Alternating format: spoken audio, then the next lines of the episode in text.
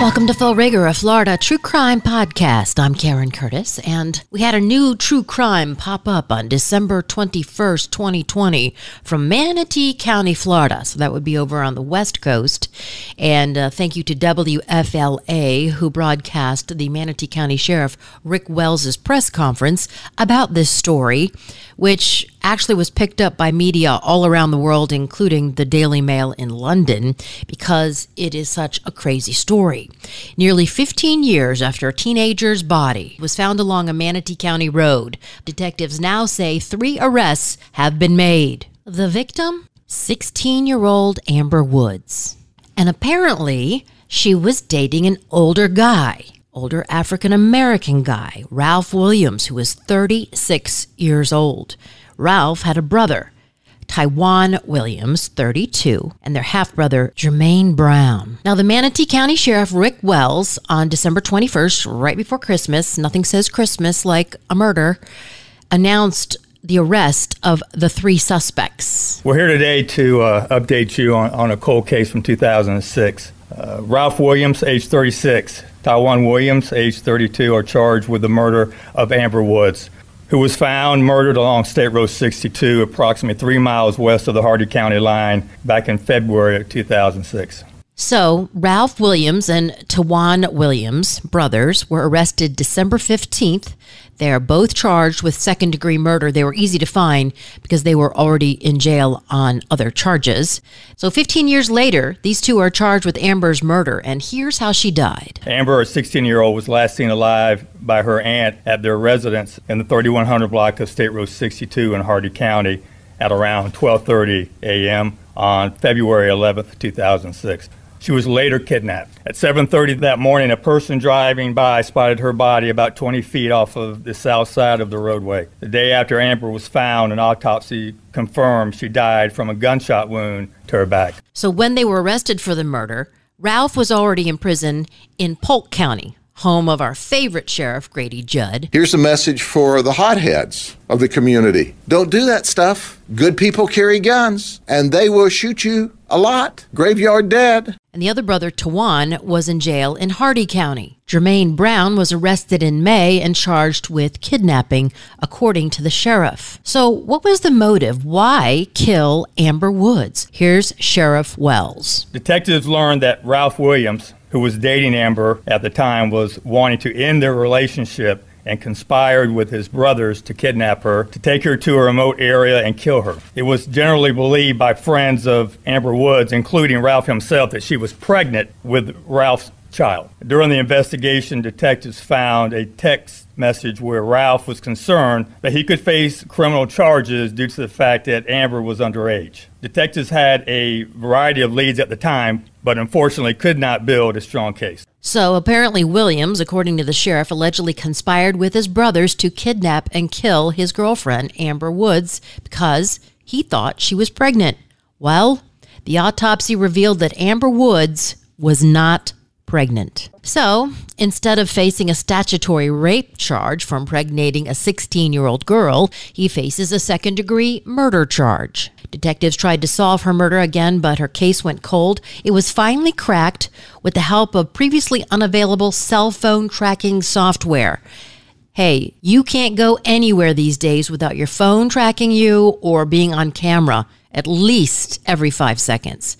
So this cell phone tracking software placed a phone used by Ralph Williams, according to the sheriff, near the area where Amber Woods' body was found on the night of the murder. In April of 2019, the Manatee Homicide Investigative Unit began a re-examination of this case to include the use of previously unavailable technology. The MCSO Crime Analysis Unit utilized sophisticated cellular tracking software to follow the towers and the travel of Ralph, Tawan, and Jermaine and Amber through that early morning of February 11, 2006. Research confirmed a phone used by Ralph on the night of the murder was in the vicinity of where Amber's body was found. So Big Brother knows where you are, basically at all times. It's getting harder and harder to actually commit a crime with DNA and cell tower tracking and everything that's available now, all the cameras everywhere. Everyone is basically a crime fighter and a reporter because you have your phone. So in May, detectives obtained a warrant for Jermaine Brown's arrest, accusing him of kidnapping Amber Woods. So in a recorded interview, detectives say that Brown confessed to kidnapping the 16-year-old and driving her to a rural location with his half-brothers. Here's the sheriff again with more on the confession. On May 20th of this year, an arrest warrant was signed for the arrest of Jermaine Brown for the charge of kidnapping as it related to the case. During a recorded interview, Jermaine, the half-brother of Ralph and Tawan, stated that he drove to a rural location with Amber in the vehicle off State Road 62, where they got out of the car and Tawan shot Amber once in the back. Jermaine and Ralph then dragged her deceased body off of the roadway into the high grass before fleeing the scene. So Brown has pled to the charge of accessory after the fact to murder, and he remains in the Manatee County Jail. The other brothers, who are already incarcerated and who are charged with second-degree murder, are being held in separate facilities without bond, and they are both awaiting extradition back to Manatee County. Now an update on a previous Fullrigger podcast that I brought you, episode 13, Killer Clown Shoots Wellington Housewife in the Face. Sheila Keen-Warren, the woman accused of dressing up in a clown suit and shooting her romantic rival to death 30 years ago, wants out of jail on house arrest while she awaits her murder trial, which is set for April. Now, in 2017, cold case detectives used new DNA evidence to charge her with the murder of Marlene Warren, who was shot in the face on her Wellington doorstep by somebody dressed as a clown carrying balloons, one of which read, "You're the greatest." Here's a portion of my previous podcast reminding you about the Wellington Killer Clown case. Detectives say that Marlene Warren answered the door at her home in the Aero Club community and marveled at a clown wearing an orange wig, a red bulb nose, gloves, and a smile painted on its face. The clown had two balloons and flowers in one hand and a gun in the other. When the clown handed Marlene the balloons and the flowers, she reportedly said, "Oh, how pretty." And then immediately the clown fired at Warren's face. The clown pulls out a gun and fires at point blank range to Marlene's face. She died within 2 days. Apparently she liked clowns. So when someone showed up in a clown suit, she was like, "Oh, how nice. This is so lovely. How thoughtful." Not really. And here is some of the recollection from the local reporters here of what happened. She was home with her son and several of his friends. A vehicle pulled up in the driveway, noticed someone dressed as a clown exit the vehicle and approached the front door. The clown walked to the door and then Marlene answered the door. She says, "Oh, how pretty." I'll still remember this fact to this day. One of the balloons said, "You're the greatest." I mean, that's just mean. So 27 years after the Wellington mom is shot in the face by killer clown, detectives in Palm Beach County arrest the suspect with the homicide. Sheila Keen-Warren.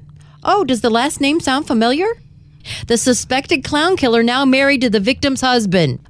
He hated his wife, Marlene. The detective wrote this in June of 1990. He stated that Michael wished that he could get rid of the bitch and wished that he had never married her. Now, the son was home at the time. He was 21, 22 at the time when the shots rang out. So he saw the clown departing, but he said that the clown did have brown eyes. Now, one person said the clown was definitely a man. And here is Detective Paige McGann with PBSO about the shooting. The clown pulls out a gun and fires at point-blank range to Marlene's face. So the 22-year-old son remembers the clown's brown eyes and got into a white Chrysler LeBaron. It was outside the house. Well, 40-year-old Marlene Warren was in the middle of cooking breakfast at the time when she was shot in the face by the clown in May of 1990. And deputies say when they showed up at the scene, they were told that she had reached out to take the flowers and the clown came up with a gun and shot her twice. And her 22-year-old son, Joey Aherns, and some of his friends were home when the clown rang the bell. They witnessed the shooting. He said, "I was on the couch and it all happened just so fast." He says, everybody in the office knew Marlene loved clowns. They were in her office, they were in her car, they were in her house. Everybody knew she loved clowns. So the clown made a clean getaway in a white Chrysler LeBaron. Detectives recovered the LeBaron from a Winn-Dixie parking lot a few days after the murder. Now, the incident report is showing that investigators found an orange curly wig, believed to be synthetic. They found the fibers in the car, along with a long brown strand of hair and other evidence. So they found fibers from the wig and the hair, which they test finally for DNA. So they ran the VIN number on the LeBaron and discovered it had been reported stolen by Payless Auto Rental, one of Michael Warren's competitors. And from the start of the investigations, detectives made it clear that they were investigating two prime suspects, Michael Warren and Sheila Keen. Keen worked for Michael Warren repossessing cars, and numerous people claimed that they were having an affair. So both Keen and Warren denied the rumor. In 2002, after Warren was released from prison for his chop shop crimes, the two got married in Vegas at a Vegas ceremony. So 27 years after Marlene Warren's murder, detectives with the Palm Beach County Sheriff's Office arrested Sheila Keen-Warren, who was now going by the name Debbie Warren, for the murder. And Keen-Warren was charged with first-degree murder, pled not guilty. State filed notice seeking the death penalty. They tested the hair, and it took the DNA that much longer, and they determined that they collected samples from Sheila Keen's hair and vials of her blood in June of 1990 with a search warrant, reopened the investigation. Those samples were sent to the FBI crime lab, and some matches were made to the fibers collected from the getaway car.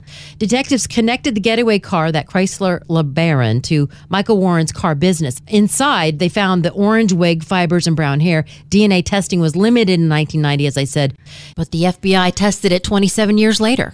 So two costume shop clerks testified they saw Sheila Keen-Warren purchase clown supplies from their shop the week before the murder. So after the U.S. Marshals arrested Keen-Warren in Virginia it was a traffic stop, she had no idea that she had become the accused shooter in South Florida's clown case. She goes, "Where are we going? Am I under arrest? And what for? Is my husband under arrest?" were some of the 54-year-old woman's questions, and she was taken out of her Cadillac Escalade, mind you, and placed in the back seat of the sheriff's cruiser. Once inside the sheriff's headquarters, Keen-Warren initially agreed to answer questions. But as soon as she was told she was under arrest for the May 26, 1990 slaying of Marlene Warren in Wellington, she put her head down on the desk and declined to say another word. She asked for an attorney. Unfortunately, you've got all of these conflicting stories. I mean, you do have the one strand of hair, but a good attorney, Richard Lubin, is going to say, well, you're connecting this to Michael's business. She worked there, and maybe she picked up the car from somewhere and her hair got in there. She was 27 at the time, so she's a lot younger than Marlene at the time.